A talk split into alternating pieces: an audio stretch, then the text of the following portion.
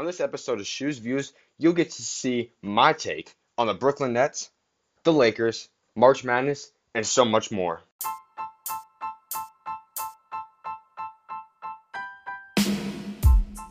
Good afternoon, everyone. I hope everyone is having a blessed start to the week, and welcome to the third episode of Shoes Views. I'm back at my home in Gilbert, Arizona, ready to bring you some new views of the NBA. I'm your host, Zach, Shoes Shoemaker, and later on the show, one of my favorite coaches and closest friends, Kamar Price, will be joining me. But before that, let's talk about the Brooklyn Nets. The first view of the day is the Brooklyn Nets, and I just want to give a big thank you and shout out to Ashton Hardaway for finally being the first person to allow me to talk about my Brooklyn Nets. Y'all know this is my favorite team, and they've been catching everyone by surprise. I just want to tell y'all this is why. So let's start right into this. This past weekend, Brooklyn Nets were on a little bit of a losing streak, and they came in playing at Sacramento. Entering the fourth quarter, they were down by 25 points. That's pretty much just saying the game is over. That being said, we came back, for those that know, having the biggest comeback in franchise history, down by 28 points in the second half, to defeat the Sacramento Kings 123 to 121. D'Angelo Russell scored 27 points of his 44 in the fourth quarter. That is the fourth most points in a single quarter this season in NBA. Also, that being said, Rondae Hollis Jefferson came into the game and hit a game winning layup over Marvin Bagley III to give us the win.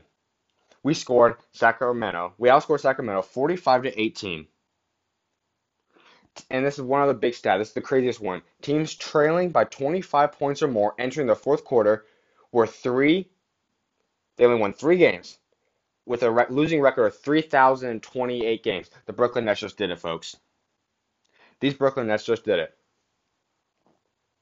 The Brooklyn Nets are now only a half game in front of the Detroit Pistons for the sixth seed in the NBA playoffs. They have a record of 38 36. That is a sixth seed. There's eight games remaining this season, and we have the sixth seed right now. That means we're basically going to be in the playoffs. This team is special. But before anything, I want to get into this. Y'all see the Brooklyn Nets now as a playoff team, as a high destination point for all elite free agents this summer. Last year, the beginning of this year, y'all didn't know who they were. I can promise you that. There's a trade that everyone does know, though. Y'all know that Boston Celtics team? Tatum, Brown, Kyrie, all those guys came from our picks that Billy King traded off and that trade for Paul Pierce, Jason Terry, and Kevin Garnett, declining stars. We had zero picks. We had a couple swaps, but that was for Celtics picks that were already in the playoffs. That being said, there was a duo. Sean Marks came in from the San Antonio Spurs organization, came in, came in wanting a challenge, as Woj had in his interview this past week, with the Brooklyn Nets, that was spectacular. But Sean Marks came in, he hired a guy that's been a long-time NBA assistant in Kenny Atkinson, serving under Coach Bud in Atlanta.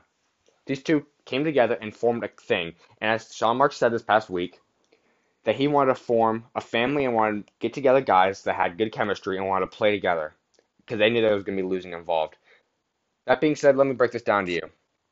Since Sean Marks has come in, these are the ma- major moves. This has been a lot of little moves and all, but these are the biggest moves to give us our young core. He started off trading Mason Plumlee for the 23rd overall pick in the 2015, which ended up becoming Rondae Hollis Jefferson. Sean Marks then his first move came in. He dealt Thaddeus Young for the 20th pick, sending Thad Young to Indiana for Caris LeVert, one of our cornerstones, if not our very best player. They flipped Bojan Bogdanovic for the 22nd pick in 2017. Chris McCullough was also sent over to Washington in that trade, and that pick turned out to be Jarrett Allen. We then moved Brook Lopez in the 27th pick in the 2017 draft, which was Kyle Kuzma, to the LA Lakers, in exchange for D'Angelo Russell, who was just two years removed from being the number two overall pick, and Timothy Mozgov. We'll look over that trade a little bit later, Kamar Price. But then he then took on DeMarre Carroll's contract, which he was a very good player for Coach Atkinson in Atlanta and that great young core. That was a very multiple top 61 playoff team. But he was very injury riddled and banged up. But we got a 2018 first round pick and a second round pick, along with DeMarre Carroll.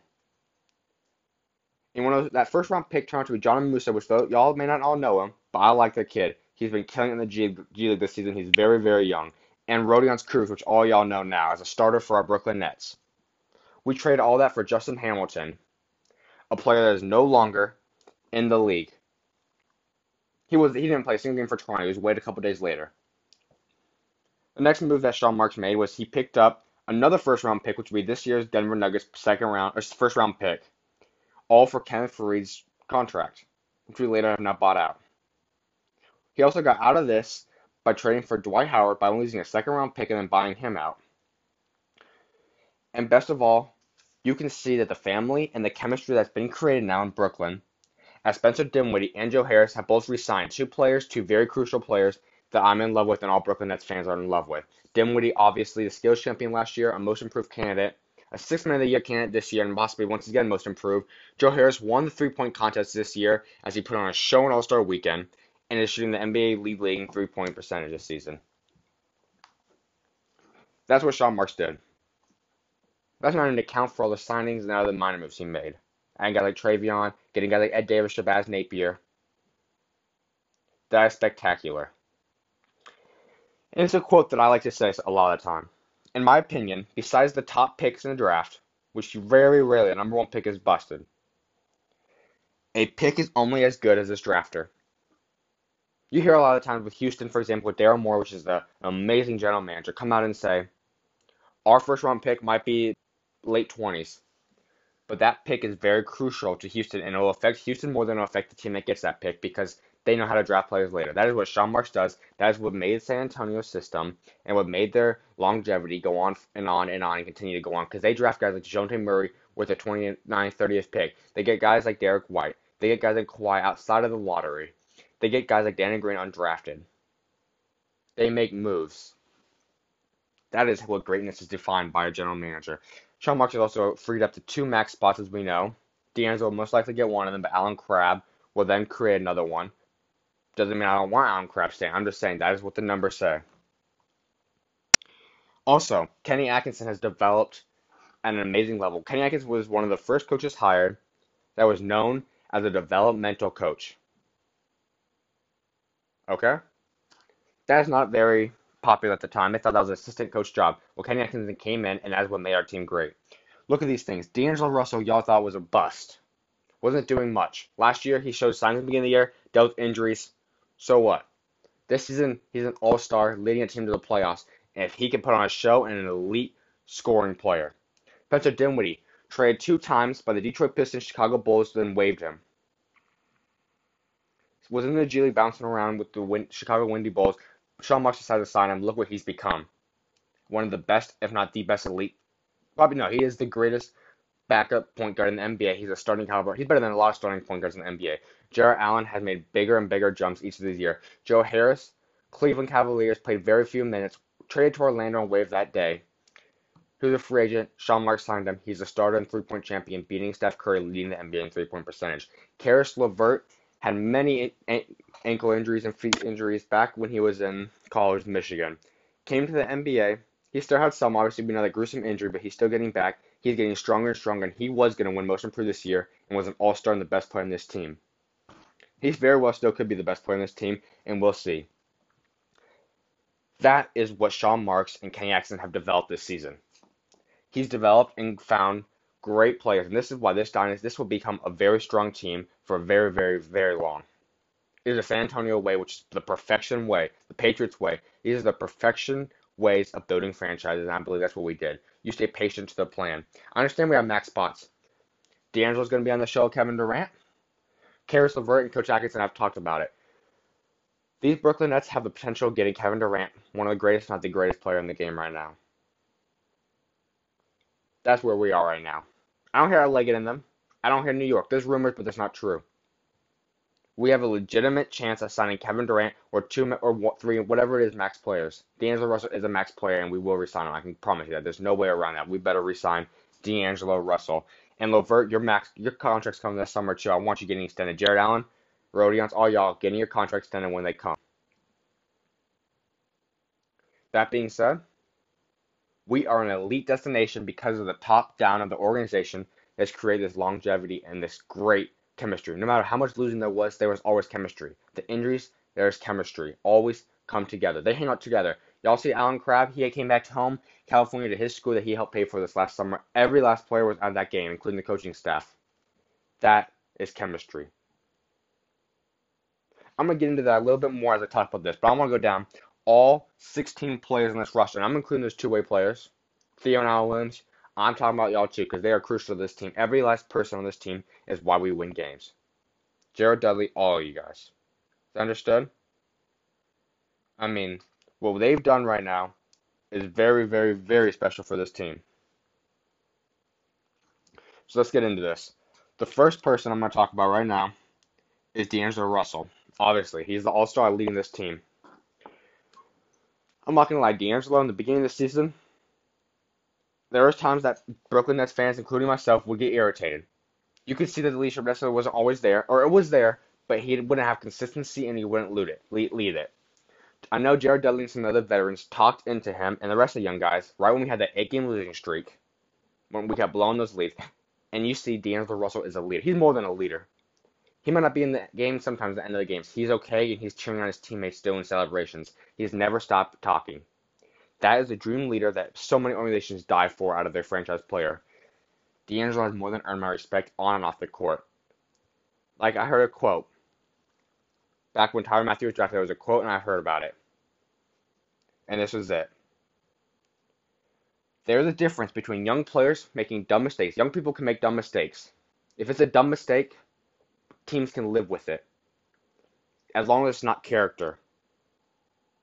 And folks, I think D'Angelo Russell has shown that his mistake was in fact a dumb young mistake.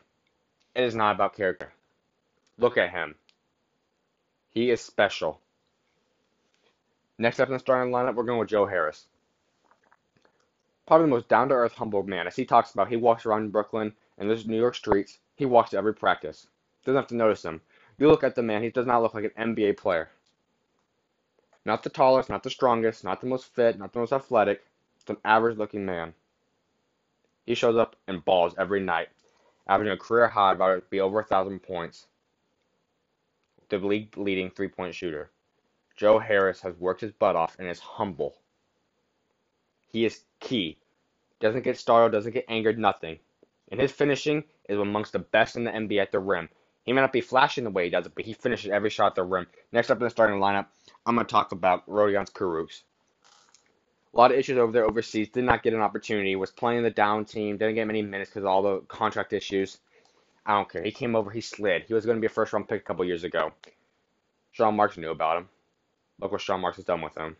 And Kenny Atkinson, this crew. He's a starter. He's an energy plug. He's a young guy. And yes, that basic one hand dunk does get a little boring sometimes, but Rodions will get that down. He's going to get some other dunks added onto his game but he is the energy plug and the reason we win games. He connects them. When he's in the game, you can see the energy pick up. Caris LeVert. I love Caris. I remember the very first time when you couldn't play the beginning of your rookie season, you came and played in Phoenix, and I have a Brooklyn ball that I get signed by every time I meet Brooklyn players at Brooklyn games and at the Suns games. I get an autograph. LeVert was the very first autograph I got, and I wanted that one very badly. Caris is the most humble, down to earth, fun person you can meet. He always has a smile on his face and he works his butt off every time. And that injury, I don't want to hand your accuse. Yes, he might go score some games. Yes, he's not playing the way he was before, but his moves are there every time. His heart is there every time. And yes, you can tell maybe there's times he gets a little frightened or rethinks about jumping. But how do you blame him? He wasn't supposed to play this year. But he's back and he's playing. And he's going to be key to our playoff run. He's a key piece to our championship and our core team for the future. LeVert, keep playing. You are special. Jarrett Allen, who doesn't love the throw? He said something when he was interviewed during All Star Weekend after the Rising Stars game, and he said the reason he jumps at every single dunk is that either way he'll get on Sports Center. He does not care. He will jump at everything. How many players are going to go jump with LeBron James? It's only been blocked nine times in NBA in his entire career. Giannis Antetokounmpo, Blake Griffin. He blocked the best of the best. There's no denying what Jarrett Allen does, and I love him. He's the most perfect modern day center for these Brooklyn Nets, and it's a blessing having him on this Nets team. The afro, the fro, everyone fears the fro. Yes, he's he's still only 21, 20 years old. He is young and developing, and when he gets his potential and learns how to continue to play at a high level that he does, oh, watch out. Y'all see that game in Houston when he had a 2020 game? Y'all see when he has five or more blocks a game? You see the double doubles he can get in the first quarter? That's going to come out soon. He's going to become one of the top five, three, even maybe the best young center in the NBA. Trust me. He is special, and he is Rudy Gobert with more athleticism. First off the bench, of course, is Spencer Dinwiddie. He is probably one of my favorite players on the team as well. I love all my Brooklyn Nets, but Dinwiddie has an energy and a swag to him that I love. His shoes, every game he has new shoes. He doesn't have to go with the big brands. That's the way his career's been defined. You don't need to go to the biggest college. You don't need to go to the biggest team. You don't need the biggest opportunity. You need to keep working, and that is what he's done. He has his own shoe, has different inspirations for every single game, but his key clutch atmosphere and his just swagger is what keeps him elite. Summer League, I got to meet Spencer Dinwiddie. He wasn't sitting courtside, he was sitting just in the stands with the other fans. And that's when I got to meet him. He's one of the coolest guys, and he truly is one of the biggest reasons for Brooklyn's success off the bench. Lou Williams might have him this year in three point and six man because he's put up a historic 20 points per game, but Dinwiddie also had a big chunk of times missed with that injury. Dinwiddie is one of the most crucial parts of this Brooklyn Nets team. Allen Crabbe, his record just broken by D'Angelo of 203s, but he keeps shooting. A lot of injury issues, but I love Allen Crabbe. When he gets hot, he gets hot. He also is very involved in the community. Next up, DeMarre Carroll, swag daddy. DeMarre Carroll might just be one of my favorite players, and I appreciate if DeMarre Carroll hears this. He did retweet and respond to my tweet a couple weeks ago about this. DeMarre Carroll was a starter for almost his entire career now, ever since Atlanta. He came on accepted a bench run. As he said, I'm just doing my job. Thank you, DeMarre Carroll. That's why we win games. You start, you might come off the bench, but he brings the energy, that 3 and D, that heart and that hustle, and he never has a bad attitude. How often do you hear players want out of Brooklyn right now? None, and you never will. He is involved with his team. He cares about winning, that's it. And I appreciate you, DeMarre Carroll. You put your heart and soul into everything you do, and that's and your swag is the best in the league. Don't get me wrong. Jared Dudley. I'm from Phoenix. I love Dudley. People made fun of him saying he's he's not a good player, and I see it on Twitter all the time. He's not a good player. Why is he in the league? He's too fat. He's too all this. I don't hear anything about his leadership. His leadership is what caused the season to change around. He hits those threes.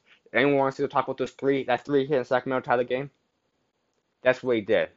He hits clutch shots. He's a veteran among veteran, and I've, he will be a very good coach in this league after he's done playing. I love Jared Dudley and Ed Davis.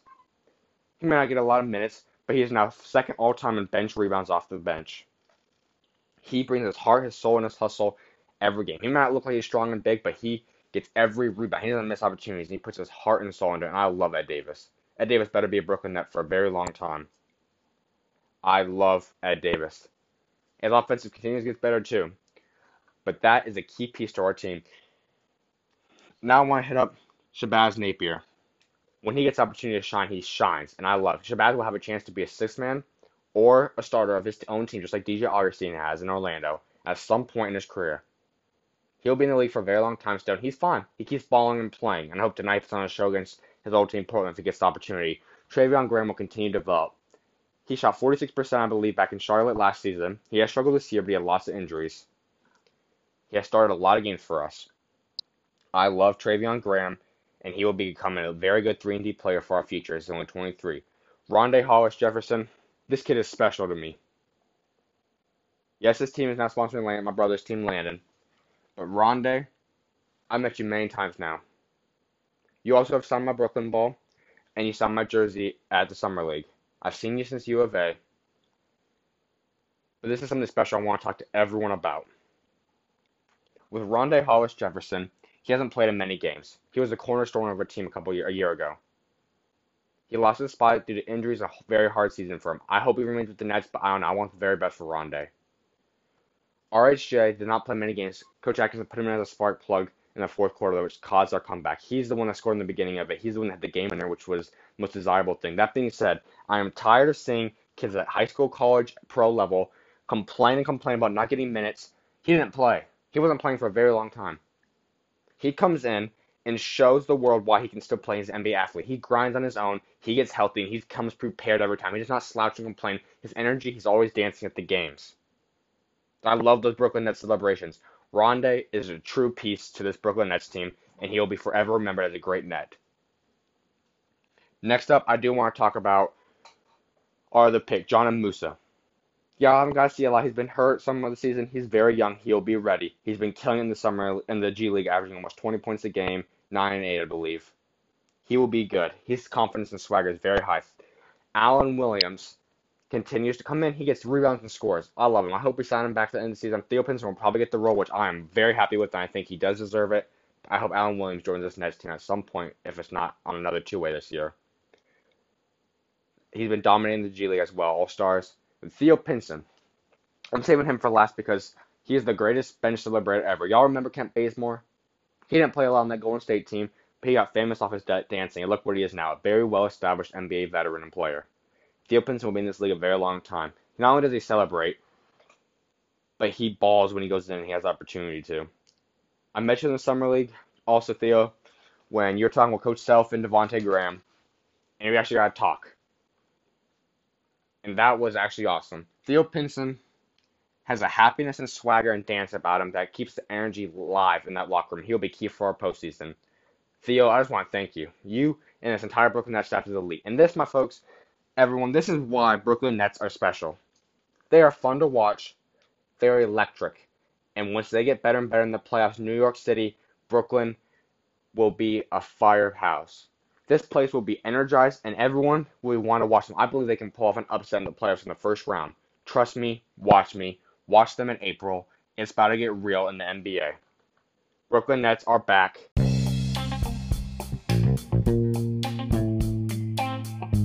Y'all think y'all heard it all about the LA Lakers? Well, you haven't. Stay tuned to hear my take, along with a die-hard LA Laker fan from LA. Kamar Price has to say about these LA Lakers and their future. I'm joined here now by not only one of my favorite coaches, but a great friend, Kamar Price. How you doing? I'm amazing, Zach. How you living today? Uh, pretty good. Well, Braden Spencer proposed the idea to talk about the Lakers and especially Lonzo Ball, and I figured who else better to talk about the Lakers than a diehard big baller fan, fan and a Laker fan from California. With that being said, what's your take on Lonzo and his future as a player and his future playing with a different team or the Lakers?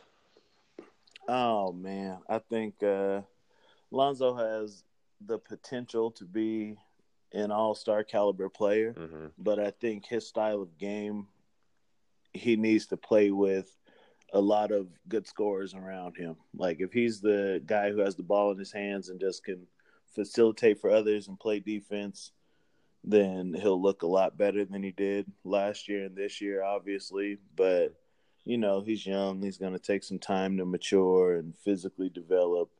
But I hope they keep him. Mm-hmm. Yeah, I mean, definitely, I think Lonzo is definitely a star player. And like I said before when we were talking, I see him almost as a better version, a better athlete, athlete and shooter than a Rondo prior to injuries. And that obviously was an all star level player. And I mean, just seeing what Lonzo can do when he is 100% healthy, not with all these ankle issues, he clearly turns up to a whole other level. And I mean, obviously the Lakers should keep them, especially seeing the way that a lot of the former players have panned out. And I mean, with a lot of young players, besides some of like the generational kind of players, they do take a few years, especially coming in as teenagers, learning how to play. So I mean, especially if you give him time, I mean, he could be something special still. One of the best young guards in the NBA for sure. Most definitely. I mean, I think uh, the way the game has changed, like you compare him to Rondo, mm-hmm. I think this generation it's such an emphasis on three point shooting as opposed to Rondo's early years in Boston, mm-hmm. to where you know you really didn't have to be able to shoot the three. Like Lonzo will have to change the jumper, develop mm-hmm. a probably shoot around if he can shoot 33, 34% from three. Yeah. I think he'll be fine. And I mean, he did it in college, so for sure it's there. He just has to keep working on it, get the confidence. But I think uh, that that'll take his game to a whole nother level. Obviously, when he gets that down. I mean, just seeing what Russell Westbrook's done. I mean, he's not even a high three point percentage shooter whatsoever, but he's still going to be a first ballot Hall of Famer with an MVP and one of the greatest players to do it in this generation for sure. Oh yeah, I mean, there's there's different ways to play the game. Not mm. everybody's gonna be Steph or Dame or even mm. Trae Young, somebody like that. But yeah, you know, I think uh, there's definitely a spot for Lonzo in this league, and mm-hmm. in the right system with the right players around him, right coach. Mm-hmm. I mean, I think he can he can be special. So hopefully the Lakers keep him, but who knows the, the decisions we've been making lately. yeah. What is there a team you specifically would like to see Lonzo on as the roster's built right now on any other team besides Lakers? Um, hmm. Let me see. If not the Lakers, see, you got to understand. I'm a Lakers fan. I'm a huge UCLA fan. Mm-hmm. So, I mean, I need them with the Lakers. But if not them, somebody like Boston, mm-hmm. I think would would fit him for sure. Um, I would say Philly, but they kind of have Ben Simmons yeah. in the same role, I guess. I mm-hmm. mean, he's no Ben Simmons, but yeah, you can kind of see how he plays without shooting jumpers. He shoots better than Simmons. He yeah. will shoot the ball. So, oh, yeah. I mean, something like that. But hopefully, the Lakers can just bring in couple more talented guys, and we got that out west. Mm-hmm. So, yeah. I mean, I definitely could see Phoenix also as an option just because of the fact of Booker and DeAndre, and with Oubre and whoever else they draft. I mean, with someone like Booker that could just let Lonzo do his work going downhill and have Booker to stand out there ready, catch and shoot, almost like that Klay Thompson at Golden State has. And then having someone like DeAndre, which is going to be just a monster for a long time in the league. I mean, I think he could be special with them as well. Oh, definitely. Yeah, I think uh, just watching Booker the past couple years and then watching him this year without a point guard. Mm-hmm. If you give him a point guard and Ayton as well, you give him a point guard that he can run pick and rolls with, catch lobs from, mm-hmm. and you can't collapse the defense uh, to help on the roller because you have Booker out there, you have Oubre mm-hmm. on the other side, like you said. I mean, that would make the Suns significantly better. Oh yeah, and that's uh, I mean, being here in Phoenix. I'm not a Suns fan, but mm having a better product to go watch would definitely be a, a welcome thing. Or at least something more fun and entertaining. Yeah, every Suns game I go to, they're down thirty at halftime. So, yeah. Yeah. All right. So now let's start with the next topic. So, what's your take on obviously losing D'Angelo, Randle, watching Brook Lopez, even Zubac? Just a lot of these different Lakers go to different teams now and play at a whole other level. Uh, I mean, it's hard because at first I support it because I'm like, all right, I see the direction they're going in, they're sticking to it. Mm-hmm. So, you know, letting uh, D'Angelo Russell go, even though he's a talented young player, you know, we had to get out of uh, the Mozgov contract, so you mm-hmm. kind of had to let Russell go. Locker room issues, stuff like that as well. So that one, you know, it is what it is. Mm-hmm. Um, but Randle Mm-hmm. I wanted to keep Randle, but mm-hmm. at the same time, sticking with the game plan. Uh, we're gonna get LeBron and two other guys in here. So okay, you let Randle walk. I get it. Brook Lopez, kind of same thing. You know, I don't think Brook Lopez was that much of a game changer unless you're adding him to a team that's almost ready to win, and he's just like a final piece you're adding. Mm-hmm. But with the Zubac trade, I just I don't understand it. Yeah, we have a, a young, skilled big who produced every time you gave him an opportunity this year, mm-hmm. and at a very high level. He's our best free throw shooter. He is constant double doubles. He, uh, you know, mm-hmm. I don't get why you trade that away for, Muscala. Yeah, I yeah. Mean, I mean, Muscala hasn't really played this year, and I mean, whenever he, I mean, it was only a couple games after the trade deadline that they already started saying, well, we're probably not going to make the playoffs anyway. So, I mean, it really made no exactly. sense getting rid of them. And I mean, having Z- someone like Zubac for, once again, Muscala just isn't. I mean, Muscala's an unrestricted free agent, so he could walk easily. I don't think they're going to resign him anyway. Zubac at least was restricted. So if plans happen or if he doesn't get another bigger contract, you could easily resign him. I mean, Yeah, I think uh, it's it's all the LeBron effect. You know, mm. it's uh, he's not in a point in his career where he can necessarily stand and be patient and trust things are going to happen. Yeah. So I mean, I think you they tried to come out and make some moves, you know, to appease him after the Anthony Davis trade wasn't going to happen. Mm-hmm. But at the same time, you know, you got to realize LeBron is he has to be on the decline right now. It kind of shows. Mm-hmm. And in 2 years, you know, Zubac could have been a very good center for you. You know, mm-hmm. young, he fits the age of Ingram and Kuzma and Lonzo mm-hmm. and all those guys. So I mean, you have you really have a starting five with them and Hart mm-hmm. I set mean, up for you know three years from now. But I, I mean, even Zubac could have been what Mozgov was for the beginning of that Cleveland run, or what Varejao and Bogut was for Golden State. I mean, yeah, easily. Just that he, guy doesn't make too many mistakes. I mean, and yeah, once again, touching up with D'Angelo and Randle. I mean, Randle was. I want him definitely go to Brooklyn, and I hope he does this summer. I mean, he's. I like that. I mean, he's a double level machine that clearly can play another level when you give him an opportunity. I mean, and once again, the D'Angelo one, I think you got to give young guys to mature, but at the time it made sense, especially. I mean, you never know what they're going to be, and you had to get rid of Mozgov. And it was a turn the page, and I mean, and if JaVale McGee wasn't playing at the way that he did this year, I think that Brook Lopez would have made a lot look a lot worse this year, especially since Lopez was cheaper, or not as cheap as McGee, but was cheap overall as a player. But at least McGee panned out. Yeah, I mean McGee started off, you know, setting mm-hmm. the league on fire. I was fooled into thinking, hey, maybe he will be a borderline All Star this year, and then he kind of fizzled and came back down to earth. But uh, Mm-hmm. I mean, looking at the way the roster is now and the fact that we can't hit a three to save our lives, that's what makes me look at Brook Lopez like, oh man, mm-hmm. I miss him. Even yeah. though I hate watching centers just stand out there, flat footed threes, and get four rebounds a game. Mm-hmm. But yeah, I miss him some games. Yeah. I mean, I think he definitely, definitely with a guy like Lonzo once again, just like Giannis does not shoot the three at a high level. Lopez fits perfectly, so you can get those guys going downhill and scoring. I mean, that's Brook Lopez fits perfect in Milwaukee. I mean, I don't think there's a better place he could have went for right now.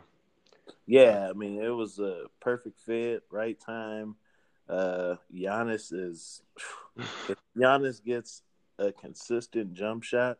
Mm. Oh man, I don't get how you. St- he's like a a wing Shaq almost. it's just crazy to watch him. Uh, I mean, he's just a longer and more athletic, almost like LeBron. Then I mean, he just yeah. kicks outside the paint somehow, and I I don't know what the heck to do. yeah, I mean, just, there's no blocking him. He's gonna reach over you and dunk everything. Uh, I mean, it's the closest we're ever gonna see to the MJ Space Jam moment, but. oh yeah. but all right, so the next topic then this off season what real? What's the realistic offseason pieces you'd like to see come to the Lakers? Oh man, so I hope we don't mortgage the future mm-hmm. for you know LeBron to have one chance at it. I mm-hmm. think he's further away from winning a championship than people think. So I don't think uh, Anthony Davis and LeBron wins the championship anytime mm-hmm. soon. You know, I don't think they beat Boston in the East. Uh, I, if if KD stays with the Warriors, I mean, you might as well just wait it out for four more years. You know, they're not mm-hmm. gonna lose anything. Mm-hmm. Um, who I would like to see them get. I mean, I'll take a, if Clay wants to leave. Obviously, mm-hmm. I want him.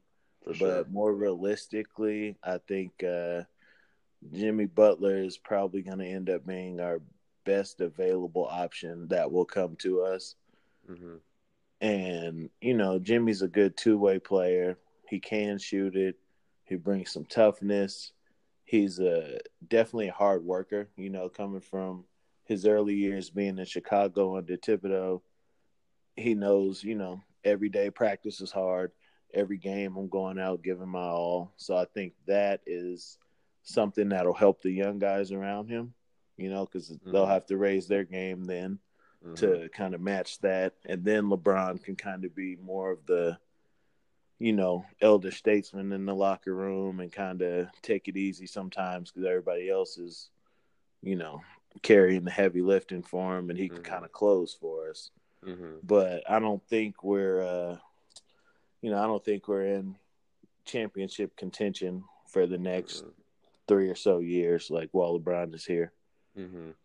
Yeah, I mean, definitely. I think.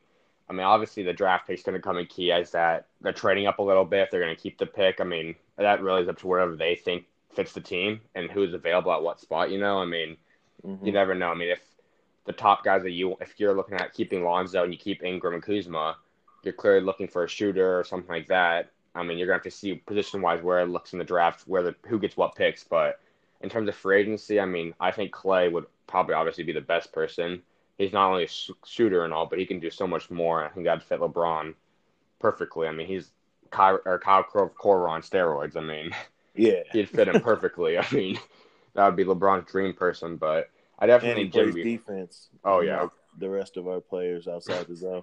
hmm I mean, I think adding someone like Jimmy Butler would fit perfectly as well. I mean, I th- I mean, I like the way Philadelphia is kind of built right now, but I don't think Butler will stay. I think Tobias is taking his spot for sure as a third guy. I mean, Tobias has changed. Is an amazing player. I love Tobias, but I just think that Jimmy Butler, all the stuff in the beginning, being with Chicago, Minnesota, and him affecting the young guys. I just think, in my opinion, is that out in Chicago originally with some of those guys they had. I mean, they weren't necessarily strong character That's why most of those guys still aren't even on the Chicago Bulls. And then with Minnesota, I love Wiggins, but I know he's not gonna he's a softer kind of player. He's a more lighthearted player. Same with Towns. I mean, they're not yeah. that grinding, hardcore kind of player that Jimmy Butler's like. I mean, that's why in Philadelphia, you don't hear anything about Ben Simmons or Embiid or any of those guys complaining. I mean, it's business and that's what they want to do. And I feel it's the same thing with Ingram, Kuzma, and Lonzo. I mean, they're gonna have that want to work hard kind of attitude. So I think yeah. he'd fit them perfectly.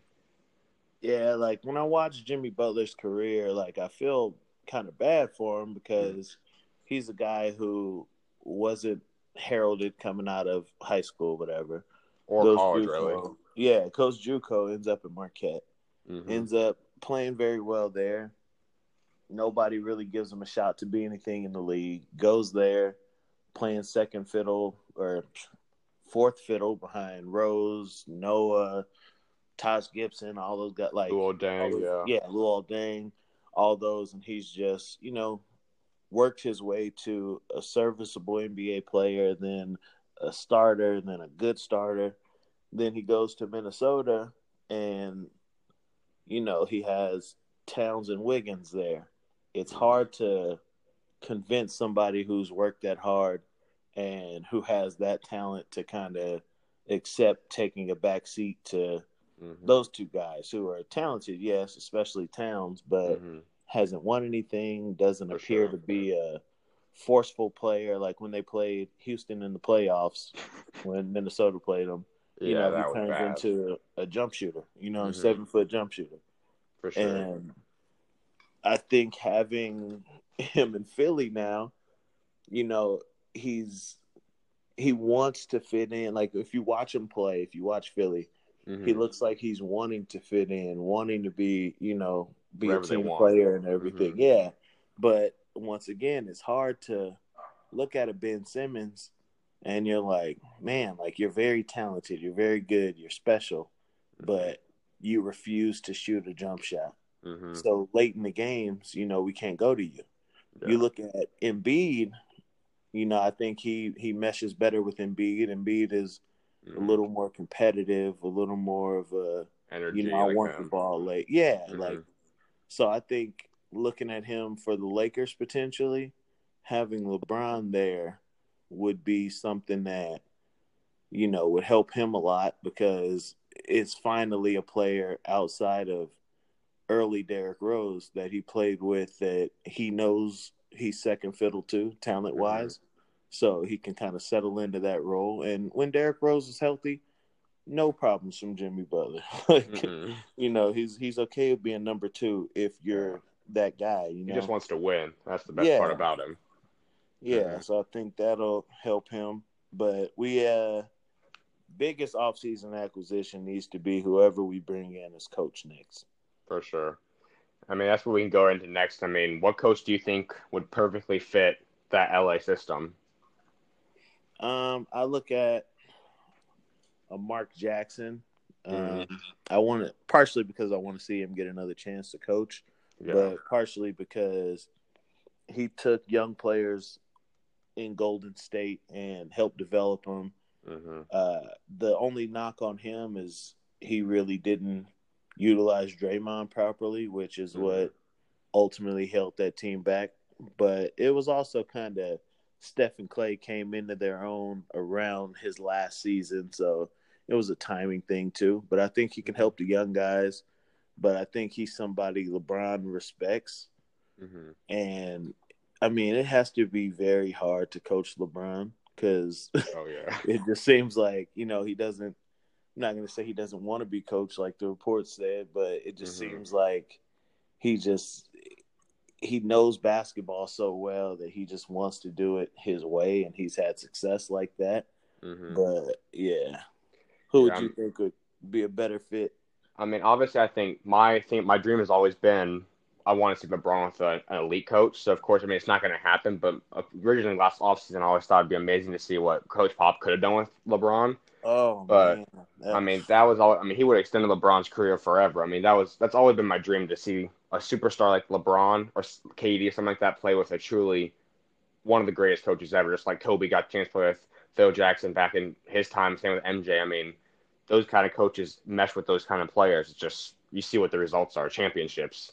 But I mean, clearly Pop's not going to come to LA. But I think honestly, someone like Doc, if they could try pulling him away, I know there's some rumors or they said that there's an extension that happened or whatever.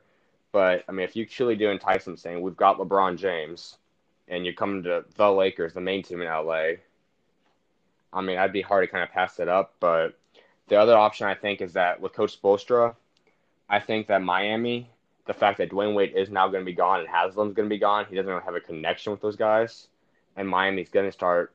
I mean, they're to have to rebuild at some point. They just have stayed since the since the Big Three era. They've kind of just stayed in the middle, end of the pack of playoffs, first round elimination for the last three or four years. I think it's to be time Pat Riley is to either retire or say, let's just reshake up, shape up this whole entire thing, just like they did with Atlanta with Coach Bud. I mean, there might be potential to see LeBron's greatest days with Coach Spoelstra come back in LA if they truly do and try enticing him. Yeah, I mean, I think uh, if Pat Riley retires, I think Spoelstra may consider leaving. But as long mm-hmm. as he's there, I think he's, uh, you know, that's kind of his project. Spoelstra, yeah. you know, brought him up from video coordinator ranks. Mm-hmm. Um, I mean, it, I just hope that we get a guy in there who is confident in what he's doing, mm-hmm. um, can work with LeBron. I don't think anybody's gonna necessarily control LeBron unless oh, it's no. a Popovich or Coach mm-hmm. K, which are yeah, it's amazing if we get one of those guys, but I'm not yeah. banking on it. Mm-hmm. And it's, uh, I mean, I hope we get a coach that can be there for the next 10 years or so. Yeah. Because this is not, this last stretch has not been, you know, what I've known as a Lakers fan. Mm-hmm. I mean, that's the thing. I think Luke Walton will have a job someday down the line again. He's still young.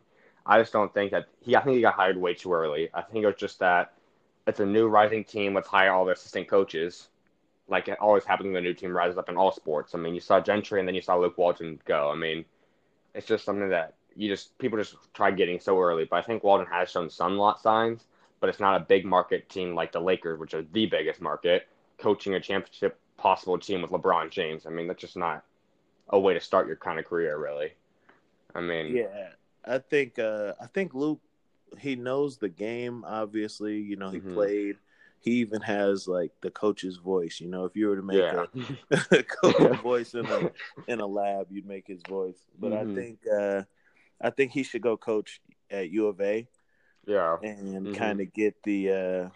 Uh, he doesn't seem like he can really control, you know, grown men yet. Mm-hmm, I think sure. he gets that college experience under his belt for you know, five or so years. He might love it and be the next Lute Olson down there and stay mm-hmm. forever. But mm-hmm. I think that's a good situation for him. Get to coach high level players, but actually be in control. Because mm-hmm. a lot of times this year, I know it's LeBron, so I kind of give him an excuse. But even looking last year, yeah, you know, he doesn't, he didn't seem like he was in control of that team ever. For sure. I mean, that's why also, I mean, you just got to think. I mean, Luke Walton was drafted with LeBron's class. I mean, it'd be like someone. I, I mean, it'd be like someone I'm playing with all of a sudden is now coaching me, and you have to listen to a guy that obviously wasn't even near accomplished to LeBron. I mean, he, he's an NBA player, yeah. it's great, but I mean, he obviously never was anywhere near an All Star level LeBron, nothing like that. So it's a guy that you got drafted with, your same age. All of a sudden, you have to listen to and take orders from. Yeah, I mean, that's not something any grown man, alpha man would ever consider doing. I mean, it just doesn't sound like something LeBron or any player would do. I mean, definitely not. I mean, not even a superstar. It's, it's just you don't respect people your age usually as a commanding order over you. It's very hard to do that, which is why Rams somehow did it, but it's very rare for that to happen. I mean, yeah, but. I mean, it's a, I don't know, it's a, it's a big off season for us. For sure. I mean, I think somehow, some way, I don't know what the job is, even if it's an official job title, we got to bring Kobe into the fold mm-hmm. because mm-hmm. that's what I was gonna say. Mm-hmm. Magic and Rob Pelinka seem like they're too concerned about pleasing people around them. Oh, yeah. They want to be liked and all that. Mm-hmm. And I think Kobe will bring that hammer to where like he'll tell LeBron just, you know, oh, yeah. respectfully of course as mm-hmm. peers, as people who respect each other, but hey, this is the standard this organization is held to. And they held me to, they held Magic to, they're going to hold you to. You know, you need to do this, that, and the third. And Magic seems kind of more of a, yeah, you know, we brought him in and I want to make him happy and make him feel comfortable. And I think they need that balance from a Kobe. Mm-hmm. That's what I think. I mean, Magic has always had that Shaq kind of personality that he wants to grow his brand, his business, the people lover kind of Definitely. person. And I mean, there's nothing wrong with that. Just it's like you said, it's the biggest market in the world, at NBA wise. I mean, it's you're trying to win championships, and that's the thing that Magic's a great player. He can be a kind of person that can be in a front office, but he's not like that Jerry West kind of guy that's been in there, been with three or four different NBA teams that's truly built something up behind the scenes. That doesn't need to be in the media every day, but build something special every time. I think that's at Michael Jordan's been an owner. I mean, that's something that Kobe. I mean, you see Michael Jordan; he hasn't been in the media since he retired that often. I mean, he's besides his Jordan brand. I mean, there's not much he does. Same thing with Kobe. You don't see him nonstop appearances in the TMZ or news and all that stuff nonstop like some of these guys are. I mean, he's quiet. He's with his family. He's got business getting done. I mean, that's the kind of stuff that I think they do need, like you said. Yeah, I mean, I hope I hope they make it happen. Mm-hmm. And you even have a you even have a Kareem Abdul-Jabbar mm-hmm. you know, who Phil Jackson brought in when they had Andrew Bynum to kind of mm-hmm. work with him. Somebody like that, a, a respected legend to kind of mentor somebody. And mm-hmm. back to what you were saying about, you know, wanting to see LeBron with a great coach, you know, you got to think outside of those couple years in Miami where he had Dwyane Wade, who is a friend, but a little older, a little more, you mm-hmm. know, old spirited, you know, to kind of mentor him, and Pat Riley, who you have no choice but to respect. Mm-hmm. LeBron has never had any sort of guidance or mentors or anything, which really, I mean, it can be seen as a negative, but it makes everything he's accomplished that much more impressive. For you know, sure. He kind of figured it out on his own from the time he was 18. Mm-hmm. But I think he definitely needs to learn, you know, have somebody there to learn from. I know, like you said, I mean, when you think about LeBron's coaches, besides Coach Spo, there's not really coaches you remember. I mean, Tyronn Lue, because that was recent, but in 10, 15 years, are really going to remember he was coached by Tyronn Lue. I mean, most people already probably forgot about David Blatt. I mean, I don't really remember who the coach was when he first was drafted. I mean, no idea. I think I mean, Paul Silas or I don't know. Mm-hmm. I think uh, Tyronn Lue, no matter what he did coaching, he'll always be remembered for Iverson stepping. Yeah, well, well that part, but I mean, I mean, recently coaching wise, but if we remember that way, but yeah, he's he's this generation. He was last generation's uh, Brandon Knight of this. I mean, oh man. I mean, they're good, good players. They, they, they made the league, but they're definitely they'll never be forgotten. Yeah, definitely. But well, it's a pleasure having you on today, KP. Uh, you're always welcome to come back whenever you'd like. Uh, thanks for having me, man. Really uh, support what you're doing here. I think it's great. Always love to see young people, you know, try to do more than just play the game and everything you're aspiring to do. You know, you always have my full support, man. I appreciate it.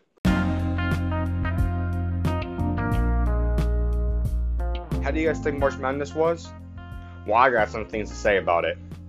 Stay tuned to see what I think about some of the best players from the first round of March Madness. First two rounds are down, and we're down to 16 teams remaining.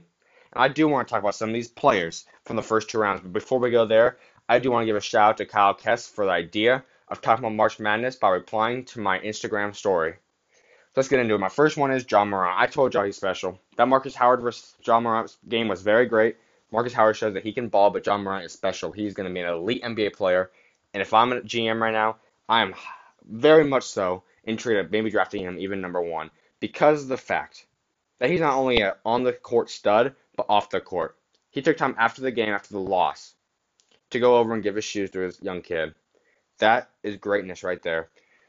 He also is the first player now to average 20 points and 10 assists throughout the first two games or more of an NCAA tournament.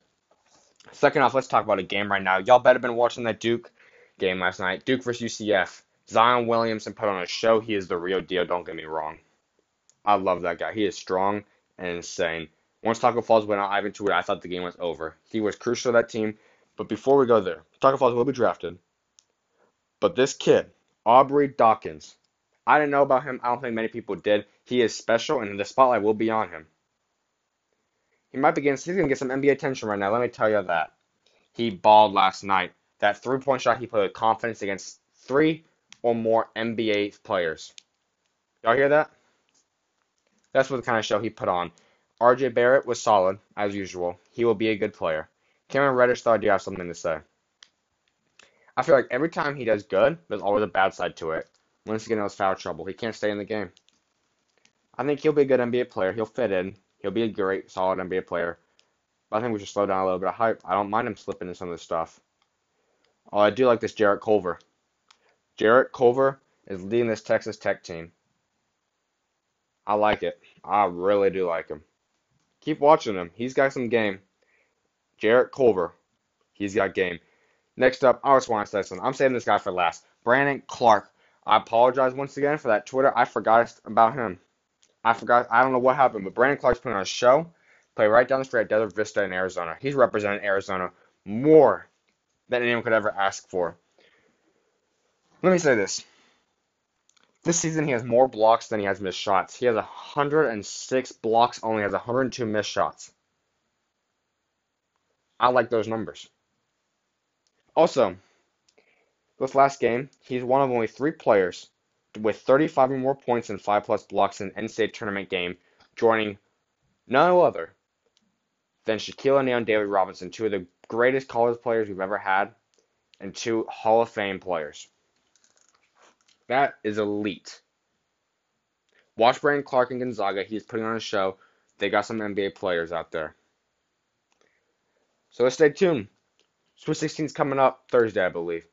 Stay tuned and watch what they have to bring at the next level. There's some real NBA talent playing now. They're starting to show up finally.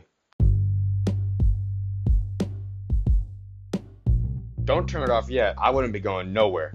I'm about to get in the zone and talk about some of the biggest topics that I think should, the media should have been talking about a lot more. Stay tuned for Shoe Zone.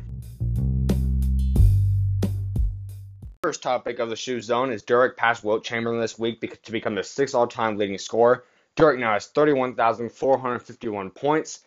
He then matched that the very next game by scoring 21 points, 5 rebounds, and 2 blocks against the Golden State Warriors. Quickly about Dirk Nowitzki. He deserves more respect. I haven't ever heard him talked about in the greatest of all time. Not saying he should, but you still talk about guys like Shaq sometimes just get thrown around there. I don't hear him in the top five, top ten. I don't hear him in the top twenty. Man is sixth all time in scoring, has an NBA championship, unlike some other greats. He has all that qualifies to be an all time great. Show this man some respect right now. He revolutionized the European game and players coming from overseas. Dirk is one of the greatest of all time, and do not change that.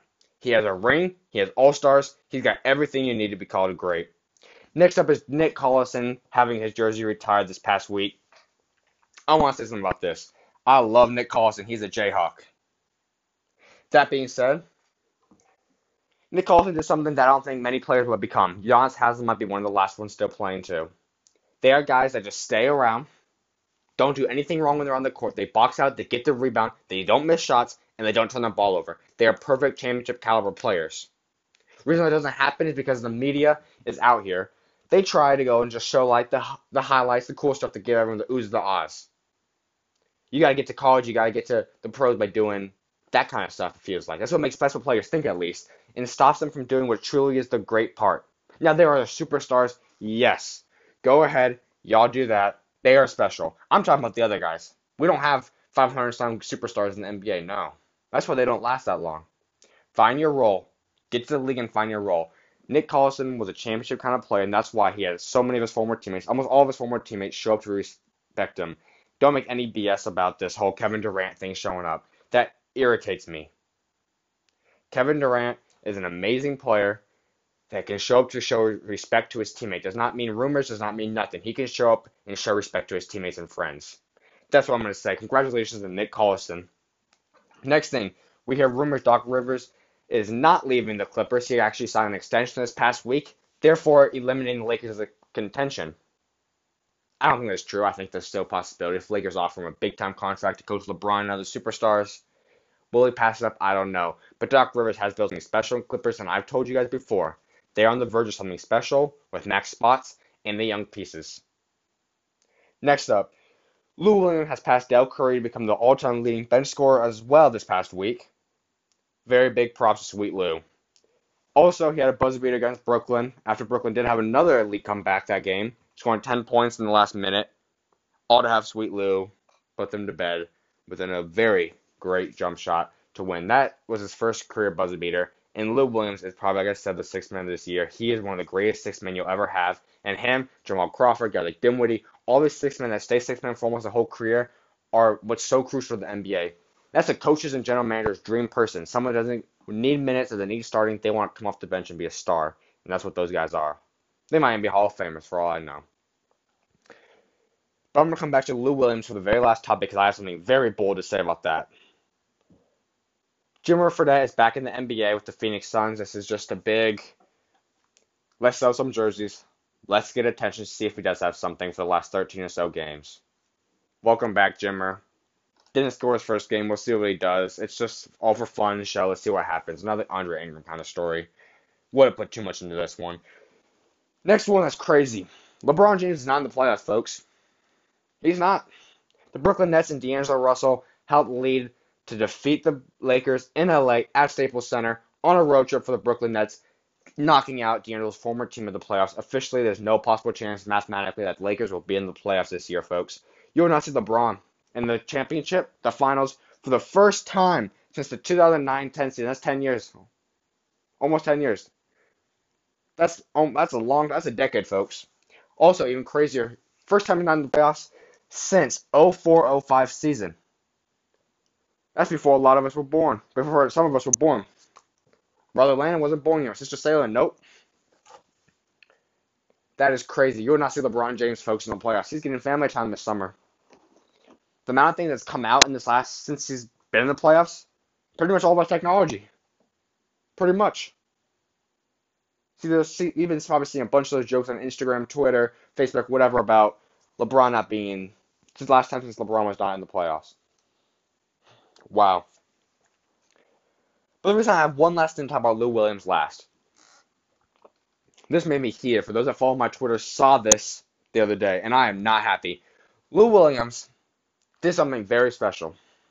Back when he was in Philadelphia, member of Sixers early in his career, he was almost robbed at gunpoint in his car, asking for all of his stuff. What would you do in that moment? I'd either cons- most people would probably consider fighting, driving off, or giving them all their stuff. No, no, no, not Lou Williams. Lou Williams instead talked him out of it.